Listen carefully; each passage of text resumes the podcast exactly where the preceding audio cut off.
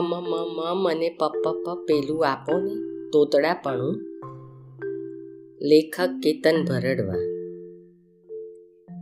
મ મ મ મમ્મી આ જોને ક ક ક કેટલું ફાઇન છે. મ મ મ મને લઈ આપો ને. જો ફરી તોતડું બોલ્યો, બરાબર બોલ નહીં તો બધા હસશે. તોતડું બોલનાર બાળકના વાલીઓને બાળકની બોલી માટે ઘણી શરમ આવતી હોય છે.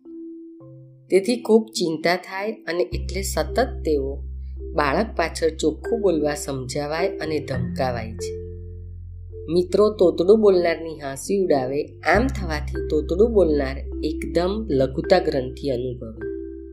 તે લોકો સાથે બોલવાનું જ ઓછું કરી નાખે તે સર્વસામાન્ય રિએક્શન હોય છે. આ તકલીફ વિશે ઊંડાણથી સમજ.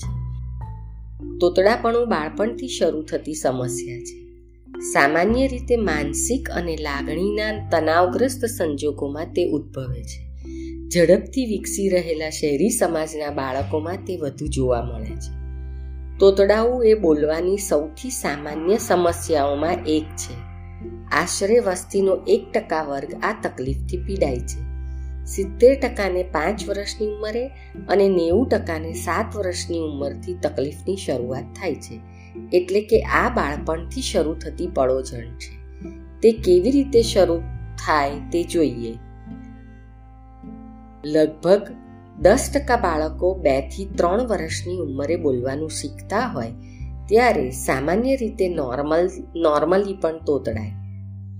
તે એટલા માટે કે બાળક શીખતું હોય બાળક બોલતા શીખતું હોય ત્યારે તેની જીભ અને મોં જેટલા ઝડપથી બોલી શકે તેના કરતાં ઘણી વધારે ઝડપથી મનમાં બોલવાનો વિચાર આવતો હોય છે. એટલે તે વિચારને પકડીને બોલવા જતાં જીભ પાછી પડે અને બોલવાનું અટકી જાય. પછી ફરીથી વિચારીને બોલવા જતાં સમય લાગે તે દરમિયાન એકનો એક શબ્દ વારંવાર બોલાઈ જાય તેવું બને. આવું થવું એકદમ સામાન્ય છે. મોટાભાગના આવા બાળકો આ તબક્કામાંથી સહેલાઈથી બહાર નીકળી જાય અને નોર્મલ બોલી શકતા હોય છે.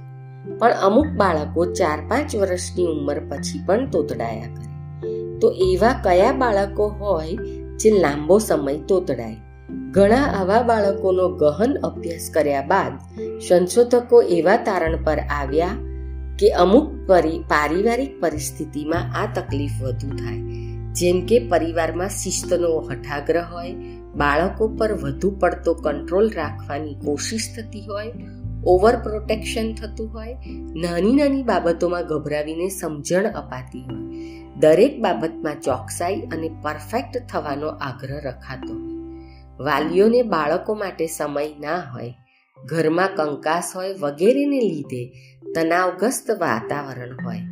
બોલતા શીખતી વખતે શબ્દોના ઉચ્ચારણમાં ક્ષતિ જણાય કે એકનો એક શબ્દ વારંવાર બોલાય કે પછી બેશક તોતળાપણું જણાય ત્યારે આગળ જણાવ્યા મુજબના પરિવારમાં બાળકને આ બાબતે જરૂર કરતાં વધુ પડતું ધ્યાન અપાય અને પરફેક્ટ બોલવા પર ભાર મુકાય છે. બાળક તેથી ખૂબ કોન્શિયસ બની જાય છે અને વધારે તોતડાય છે તેવું પણ જોવા મળે છે. ક્યાંક ક્યારેક તો એવું જોવા મળે છે કે તોતડાપણાનું નિદાન કર્યા બાદ વાલીઓ ચિંતાગ્રસ્ત થઈને બાળકને સુધારવા પાછળ એટલા બધા પડી જાય કે ઉલટું તોતડાપણું વધી જાય. ઘણીવાર એક જ કુટુંબમાં એકથી વધુ તોતડા વ્યક્તિઓ હોય તેવું જોવા મળે છે. પણ તે વારસાગત તકલીફ છે તેવું હજુ પુરવાર થયું નથી. તેવી રીતે આ તકલીફ સ્ત્રી કરતા પુરુષોમાં વધુ થાય છે. તોતડા બાળકો અન્ય બાળકો કરતા ચાલતા અને બોલતા શીખવામાં થોડા પાછળ પણ રહે છે. તેમજ તેમનો આઈક્યુ પણ એવરેજ અથવા તેથી ઓછો રહે છે. તોતડાપણું ધરાવતી વ્યક્તિએ પોતે શું કહેવું છે તે તેને બરાબર ખબર હોય છે. પરંતુ બોલતી વખતે થોથવાય છે, તે એકનો એક શબ્દ વારંવાર બોલે અને વચ્ચે લાંબો ગેપ આવી જાય. બોલતી વખતે જીભ વાંકી ચૂકી જાણે કાબુ બહાર હોય તેવું વર્તે. સાથોસાથ મોં, જડબું અને ક્યારેક તો ધડ તથા હાથ પગ પણ વિચિત્ર હલનચલન કરે તેવું જોવા મળે છે. આટલી બધી વિચિત્રતામાં વધુ એક ઉમેરો તો એ છે કે તોતડાપણું સંજોગોને આધીન હોય છે. એટલે કે એકલા એકલા બોલવામાં, ગાયન ગાવામાં, પ્રાણીઓ સાથે બોલવામાં, એકદમ જાણીતી વિશ્વાસુ વ્યક્તિ સાથે બોલવામાં તોતડાય જ નહીં તેવું અક્ષર બનતું હોય છે. આ તકલીફ ઘણી ખરી માનસિક અને લાગણીના તણાવગ્રસ્ત સંજોગોમાં ઊભી થાય છે. જેમ કે ઘરમાં નવું બાળક આવે, ત્યારે તેની સામે મોટા બાળકને ઈર્ષ્યા જરૂર થાય. ઈર્ષ્યા વ્યક્ત કરવાના ઘણા રસ્તાઓ હોય, જેમાં નાના બાળકને મારવાનું, કજિયો કરવાનું આવે. પણ એવું કરવાને બદલે ઈર્ષ્યાની તાણગ્રસ્ત લાગણી મોટા બાળકને તોતડું બોલતું કરી શકે છે. તેવી રીતે અન્ય માનસિક ઊભી કરતી પરિસ્થિતિઓમાં પણ આ તકલીફ શરૂ થઈ શકે. જેમ કે સ્કૂલ બદલવાથી ખૂબ વિશ્વાસુ પ્રેમાળ વ્યક્તિના મૃત્યુથી, પપ્પા કે મમ્મી લાંબો સમય કોઈ કારણસર દૂર રહેવાથી. ઘરમાં કંકાસથી વગેરે જેવા કારણો છે. એટલે જ કંઈક આવા કારણોસર તોતડાપણું અમુક અણગમતી વ્યક્તિ સાથે બોલવામાં ખાસ થઈ શકે. જેમ કે પપ્પા સાથે બોલવામાં કંઈ ના થાય, પણ મમ્મી વધુ પડતી શિસ્તની આગ્રહી હોય તો તેની સાથે બાળક તોતડાય તેવું થતું હોય છે. જન્મે ડાબોડી બાળક હોય, તેને વાલીઓ જમણે હાથે બધું કરતા શીખવાનો આગ્રહ રાખે. ત્યારે બાળક તોતડું થઈ જાય તેવું જોવા મળતું હોય છે. બીજું એક નવાઈ પ્રમાણે તેવું નિરીક્ષણ એ છે કે તોતડાપણું ઝડપથી વિકસી રહેલ શહેરી સમાજના બાળકોમાં ગ્રામ્ય બાળકોની સરખામણીએ વધુ જોવા મળે છે. તોતડા બાળકો માટે પેરેન્ટિંગ ટિપ્સ મોટાભાગના બેથી ચાર વર્ષના તોતડાતા બાળકો આપમેળે નોર્મલ થઈ જાય એટલે તેમને સુધારવા બોલતા શીખવાની ખાસ કોશિશ કરવી નહીં. પરંતુ તોતડાપણું કાયમી ના થાય તે માટે લેખમાં જણાવ્યા પ્રમાણે, કોઈ તણાવગ્રસ્ત માનસિક પરિસ્થિતિ ઊભી ના થાય તે જોવું. જો તાણગ્રસ્ત માનસિક પરિસ્થિતિ જણાય, તેના ઉપાયો કરવા. બાળક સાથે વાતચીત કરવામાં તથા તમારા કરતા બાળકને પોતાને બોલવાનો વધુ મોકો આપવો.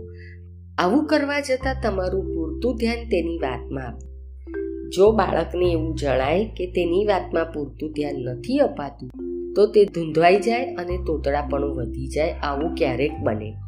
જેમ કે ઘરમાં ઘણું કામ હોય ત્યારે મમ્મી અને બહારથી થાકા પાકે આવેલ પપ્પા બાળક એકદમ ઉત્સાહપૂર્વક વાત કરવા આવે ત્યારે પૂરતું ધ્યાન આપવાને બદલે માત્ર હું, હા, એવું કરે અને પોતાનામાં મશગુલ રહે ત્યારે.